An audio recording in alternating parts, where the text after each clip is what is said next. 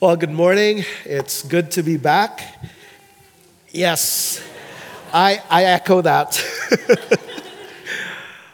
and um, I would say thank you very much for your prayers. I really appreciated your, your partnership with me, not just in sending me and actually paying to have me come back, too, but also for the way you prayed for me throughout my time in Jamaica. It was a wonderful time for me. Um, it had been 16 years since my family and I left Jamaica, and it was great to be able to go back to the church I pastored, to be able to bring the word there and recognize that God has been faithful to them. Uh, the church is still there. I didn't manage to mess it up too badly. And uh, it was great to be able to see how the Lord continues to be at work in and through that small church. Then the Monday, um, I spoke at the conference. Um, if you could, Dennis, if you could show the picture. I spoke at the 31st Caribbean Baptist Heritage Conference, and these were the pastors coming from Martinique, St. Vincent, Dominica, Barbados, Antigua and Barbuda, St. Lucia, did I say St. Lucia? And Jamaica. Um, there may have been other countries. Oh, yeah, the British Virgin Islands. And it was a wonderful time of gathering together with those pastors. Yes, Martinique. Thank you, sir. I, I missed the Trinis, but, you know, uh, they didn't come. Huh?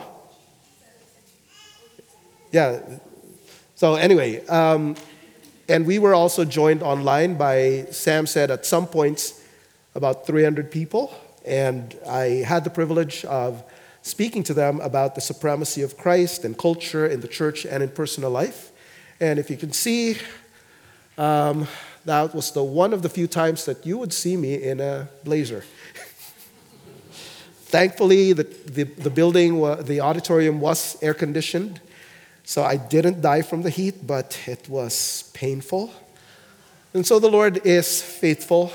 Um, and then one of the things I also wanted to do in coming there was introduce to them the ministry of the fellowship called Leaders Formation. And based on our conversations, um, a number of the churches were very interested in participating in the pastoral training program that, that the fellowship has. So we'll see how it goes. And I'll be talking to the leaders, formation leadership, and we'll see how the Lord would um, open a way for us to minister to the churches in the Caribbean. It'll probably be one of those international training efforts, and um, we'll see how the Lord would work. But again, thank you very much for your support, for your prayers. And the church that, that um, hosted the conference is also especially grateful for your generosity um, in allowing me to come and paying for me to come. And a, a small token of their appreciation, they sent some Blue Mountain coffee with me. Uh, so I will be serving that not today, but on July 30 when we have Matt Fraser and his family. They are our missionaries in Quebec. We're going to have a Q&A barbecue after the service. And so we'll serve the Blue Mountain coffee along with the barbecue um, to, to emphasize or highlight our, our focus on missions. All right, so that's something to look forward to. Now, I'd like you to turn in your Bibles to Daniel chapter 3. Daniel chapter 3. And this is a, the story of a barbecue that was not. so, Daniel chapter 3. When Zach and I have his permission to tell this story. When Zach was about two weeks old, Joel and I thought, you know what? This kid is starting to look a lot like Gollum. Uh, I think that's on the slide, right? what we didn't realize was that the poor child was dehydrated. Thankfully, the public health nurse came to us that same day and told us to take him to the hospital. And when I said, Yeah, I'll, I'll bring him tomorrow, she said No, no, no, no, right now. And when we took him to the hospital, we found out that he had a bacterial infection, and so he ended up in the new neonatal ICU uh, for about 10 days. And while he was confined in the NICU, one of our neighbors tried to comfort me by saying, We have faith. And, you know, I, I appreciate her effort. She was being kind to me. But at the same time, I came away from the conversation rather saddened. Because to say we have faith left the object of her faith undefined. So it was more like wishful thinking than biblical faith. It fell far short of the robust biblical faith that we all need in order to be faithful to Christ in times of crisis. In this passage, this barbecue that was not gives us a glimpse of what biblical faith really looks like. Now, this follows on from Daniel chapter 2, where Daniel explained Nebuchadnezzar's dream. And Nebuchadnezzar was very impressed with Daniel's God, but he was not willing to submit to him. And we see that in chapter 3, verse 1. Having heard that he was the head of gold that was ruling on bar- borrowed time, Nebuchadnezzar said, hey, What do you mean I'm the head of gold? I am going to make a gold statue that is 90 feet high in the plain of Dura in the province of Babylon. Forget being the head of gold. Let's make a full statue made of gold.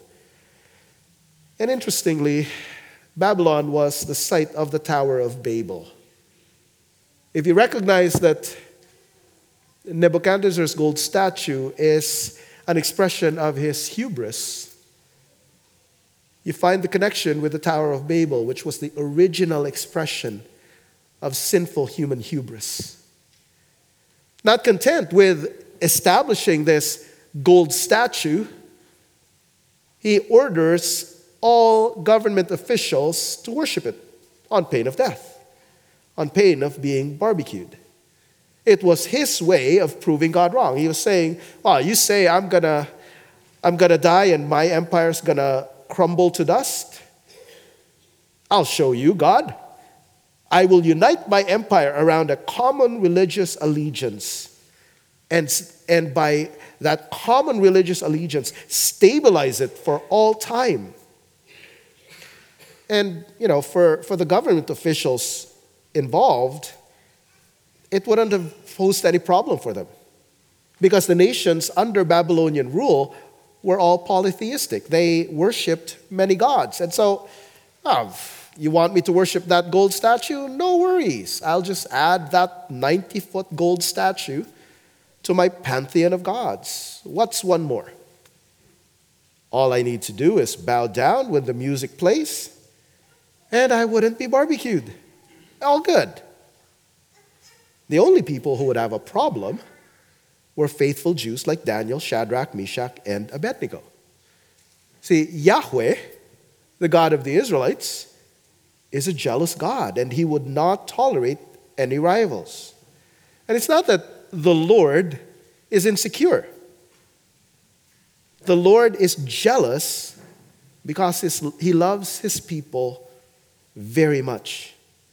He doesn't want us to worship idols because He alone is the true and living God. As Danielle read in our call to worship, our God is in heaven. He does whatever pleases Him. That's what it means to be the true and living God. He is sovereign over all, He does whatever pleases Him. But their idols, are silver and gold made by human hands. They have mouths but cannot speak, eyes but cannot see. They have ears but cannot hear, noses but cannot smell. They have hands but cannot feel, feet but cannot walk, nor can they utter a sound in their throats. Those who make them will be like them, and so will all who trust in them. See, to worship anyone or anything other than Yahweh is to worship a lie. It is to trust in what cannot help but only harm. As the psalmist would say, those who make them will be like them, and so will all who trust in them. You'll be as dead as they are. And that's why the author of Daniel actually mocks the worship service that Nebuchadnezzar organized. Dale Ralph Davis points out for an Israelite, Nebuchadnezzar's statement in that verse now, if you are ready to fall down and worship the image that I have made, sums up the theological asininity of the whole affair. To worship what someone made. But a reader almost ducks under the machine gun like occurrences of the verb kum, or set up. It appears nine times, always in reference to the image the king had set up. The writer is telling you that it's no more divine than your knee replacement.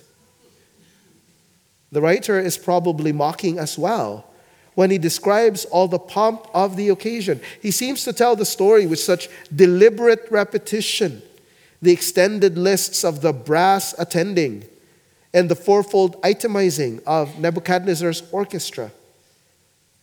By the way he writes up the story, the writer turns the pomp into pomposity and coats the dignity with derision.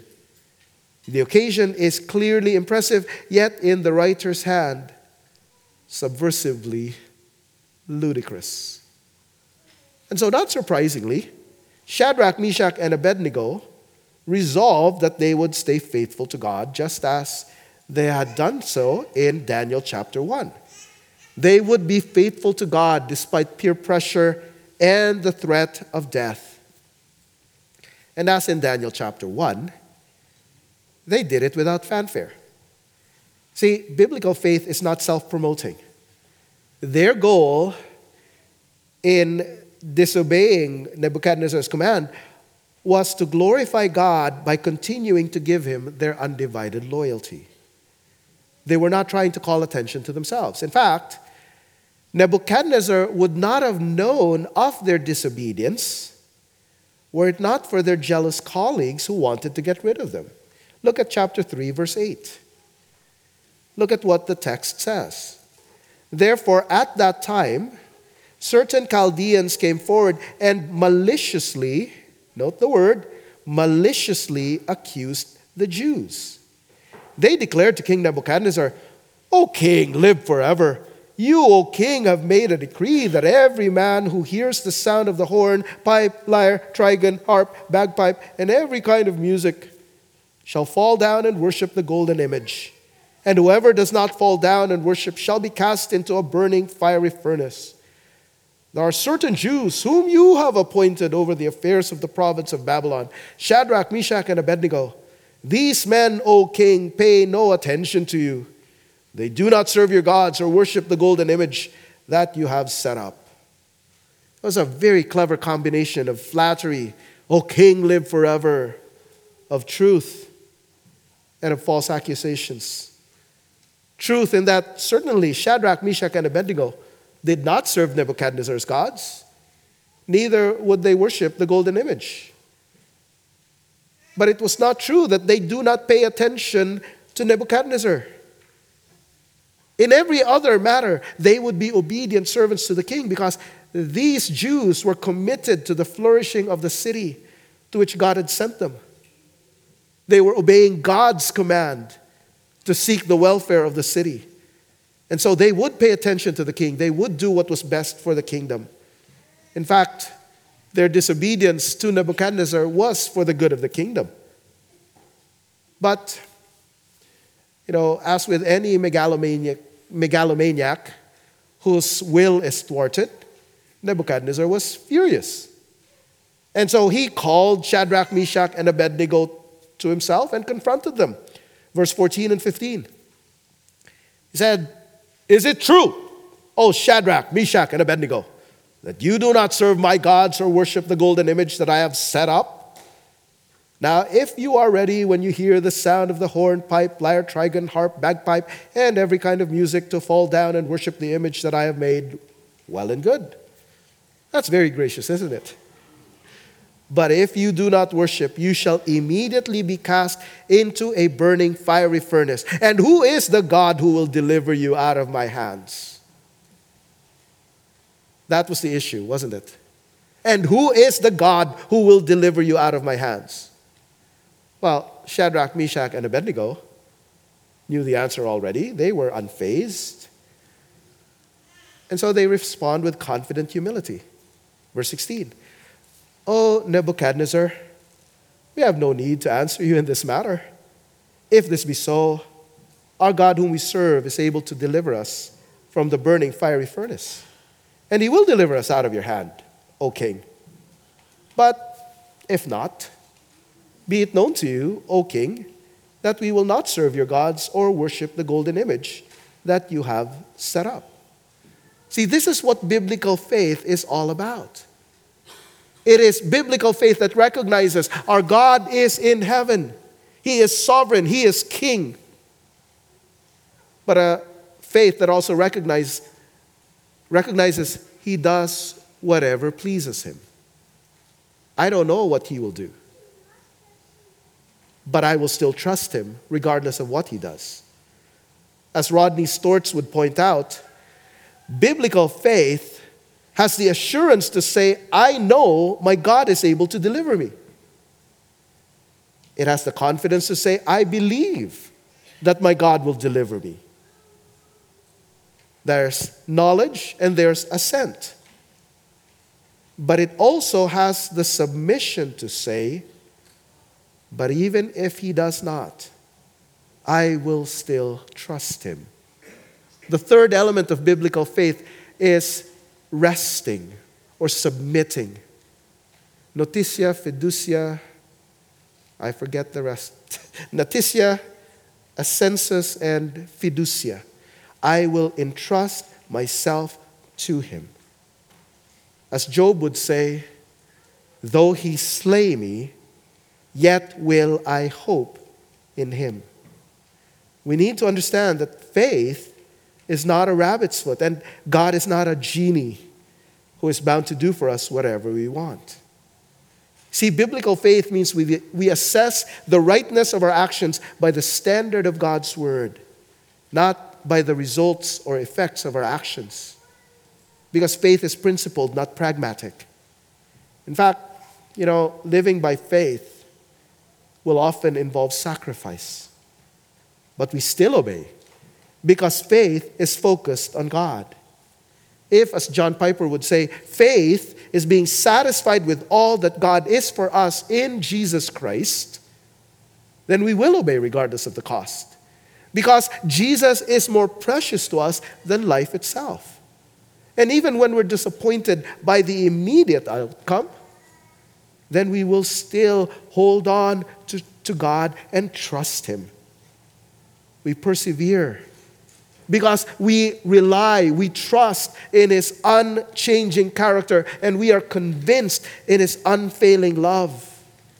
So that in the midst of our confusion and our dismay, we still cling to Him because we believe that He is still acting for our good and for His glory. I remember being confronted with this truth about 30 years ago, 1992. I was trusting the Lord to finish my undergrad thesis so that I could graduate. I'd finished all the experiments. I said, Oh, praise the Lord. And then when I ran the product of my experiment, I found out too late that I had not been able to synthesize the compound I was trying to produce. And so I found out I would have the unique and unenviable distinction of being the most outstanding graduate to not graduate. Worse, I wouldn't be able to work as a teaching assistant the following semester. And I was devastated.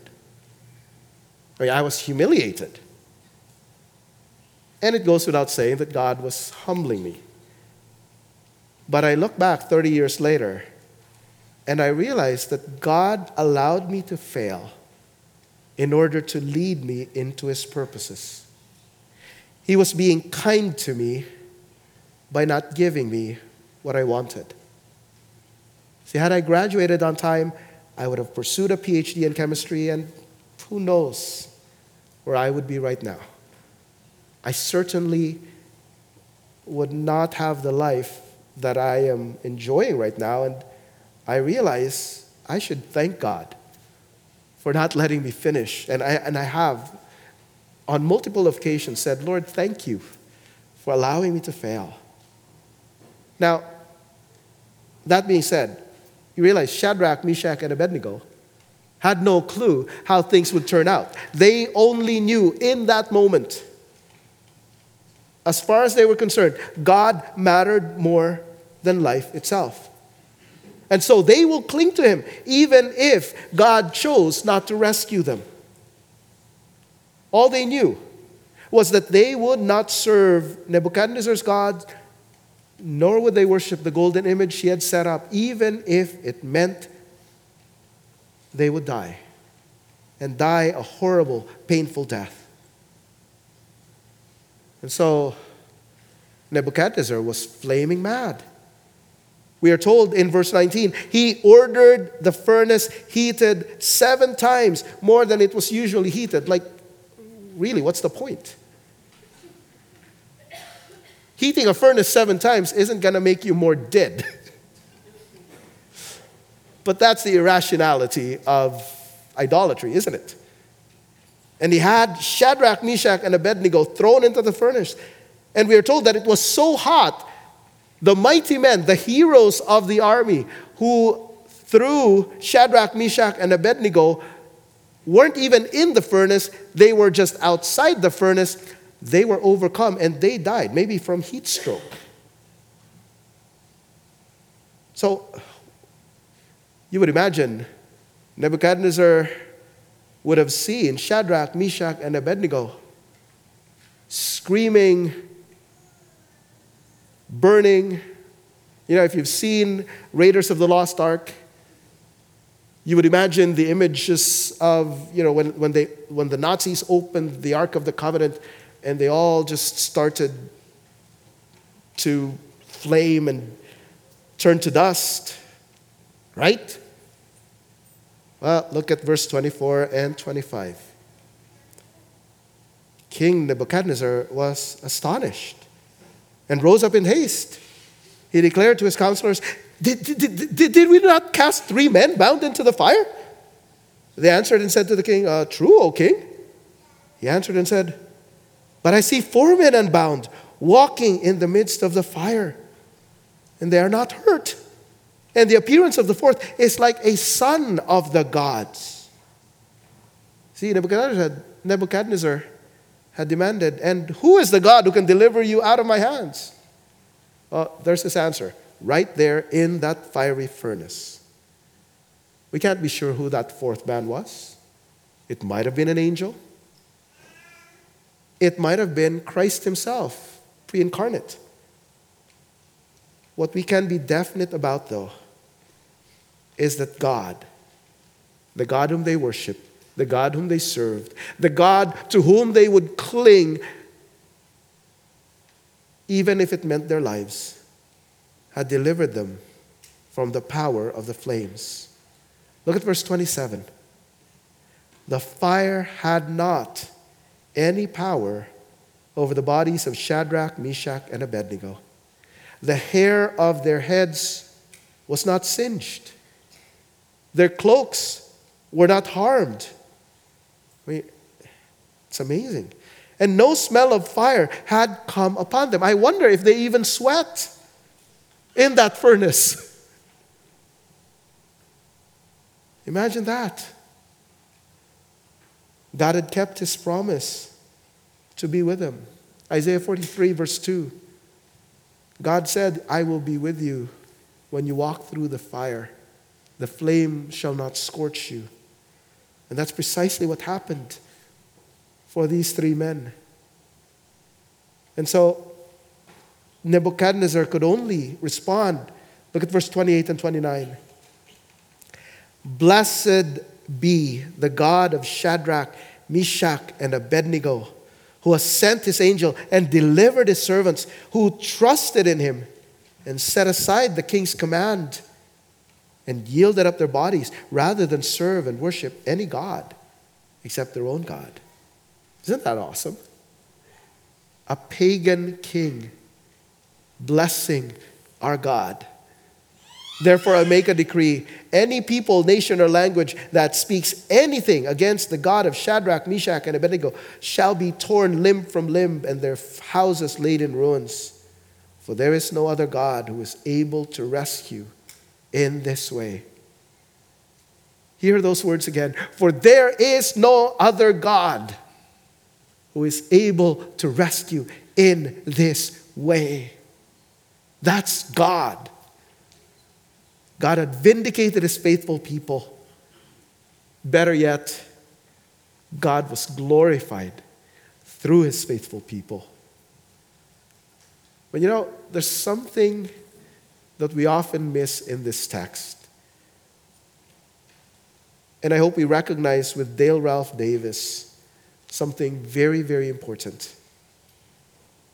When Shadrach, Meshach, and Abednego refused to bow to the statue, the real miracle of Daniel 3 has already happened. Walter Luthi was right that there are three men who do not worship Nebuchadnezzar's totalitarian state is a miracle of God. The miracle of the confessing church. That the three were not devoured by the fire is no greater miracle. Suppose the fiery furnace had consumed them. The real miracle would have happened just the same. You see, faith that perseveres in the face of fiery trial is the real miracle. Because none of us are strong enough. I could preach this sermon saying, Be like Shadrach, Meshach, and Abednego, and I'm setting you up for failure. Because none of us can be like them. None of us have the strength. Because it wasn't about Daniel, uh, about Shadrach, Meshach, and Abednego. The issue there was who is the God who would be able to rescue you? The real issue is where does that faith come from? Genuine faith that perseveres is a gift from God and God alone. And only this God, the God who is in heaven, who does whatever pleases him, he alone can sustain genuine faith. It is a gift. And it's the kind of faith that is able to say, My Father's way may twist and turn, my heart may throb and ache. But in my soul, I'm glad to know he maketh no mistake. My cherished plans may go astray, my hopes may fade away, but I'll still trust my Lord to lead, for he doth know the way. Though night be dark and it may seem that day will never break, I'll pin my faith, my all in him. He maketh no mistake. There's so much now I cannot see. My eyesight's far too dim, but come what may, I'll simply trust and leave it all to Him. For by and by the mist will lift, and plain it all He'll make. Through all the way, though dark to me, He made not one mistake. This anonymous poem was read at the funeral of a 33 year old woman named Ruth Gersten Sinnard, who died of cancer just before her fourth wedding anniversary. Before she died, she requested that it be read at her funeral. That's God at work in her life. But it wasn't a leap of faith. Neither was it a leap of faith for Shadrach, Meshach, and Abednego. They could look back to the Exodus to recognize that God is able to save. They could look back to Daniel 1, Daniel 2, and know that God is able to help them.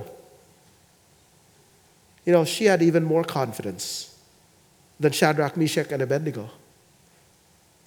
Because she and you and me could look back to the cross of Jesus Christ, who laid down his life for us to pay the penalty for our sins.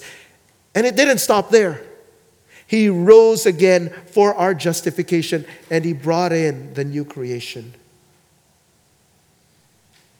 You see, friends, the death and resurrection of Jesus demonstrates both God's unfailing love for us and his infinite power to save. The cross is the basis of our confidence. As the Apostle Paul would say in Romans chapter 8, it's a verse that I cling to in moments of distress and crisis. What shall we say to these things? If God is for us, who can be against us? He who did not spare his own son, but gave him up for us all, how will he not also with him graciously give us all things? This was the passage that came to my mind when I was in the intensive care unit of Sunnybrook. The second time my the, the, they tried to take me off the respirator and the second time I failed to last without the respirator. I was frustrated, Joel was frustrated. We felt very hopeless. But then I remember this verse What shall we say to these things? If God is for us, who can be against us? How the heck do I know that God is for me when I'm in bed and I can't get off this respirator? He who did not spare his own son, but gave him up for us all he loved me enough to give his son. Jesus loved me enough to give himself for me. I can't doubt his love. Can he help me? Can he give me all things? Well, this same son who gave his life rose again three days later. I guess I can trust him. I mean, that's really the bottom line, isn't it? Our God is worthy of our trust. No matter the circumstance, He is able and He will do what's best for you and me, for our good, and for His glory. So, will we not entrust ourselves to Him? Let's pray. Father, we thank you. We thank you that in the midst of our confusion, in the darkness of our situation, we thank you that you are the sovereign God, the one who is in heaven, enthroned, who does whatever pleases him. And though that may sound like a really cold statement, for you are in heaven, we are on earth. We thank you that that's not the end of the story.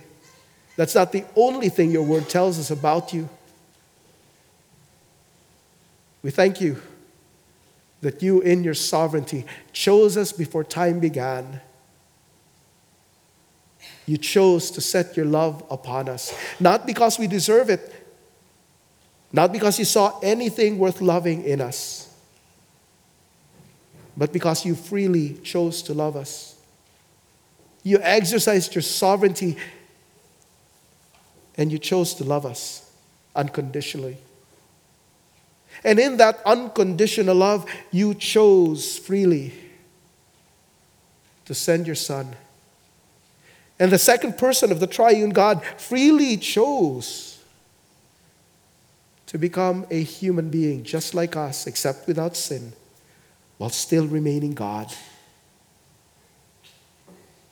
And freely chose to humble himself even further by laying down his life on the cross. That cruel, hateful cross. To die the most humiliating death man had ever designed so that he may save us by being the sacrifice and substitute for our sin. So that he bore our sin upon his sinful, sinless, holy self. He became sin who knew no sin, so that we might become the righteousness of God in him. Oh, Father, what a glorious truth. And so, we realize that this is the sovereign God doing what pleases Him. And we rejoice that your infinite sovereign power is exercised in infinite self giving love. Love towards us. So forgive us, Father, for so often we act in unbelief so often. We doubt your goodness. Thank you, Father, that in the midst of our weakness, you are our strength, you are our help, you are our song. Help us then to cling to you, and we thank you that if ever we do not fall away from you, if ever we do not give up the faith, it is because you do not give up on us, but continue to hold us and grip us in your grace. So, Father, continue to teach us the vastness of your mercy, the infinite depths of your love, so that we may grow in our confidence in you and continue to grow in our love for you, that we may live for your glory and for your honor. This we pray in Christ's name and for his sake. Amen.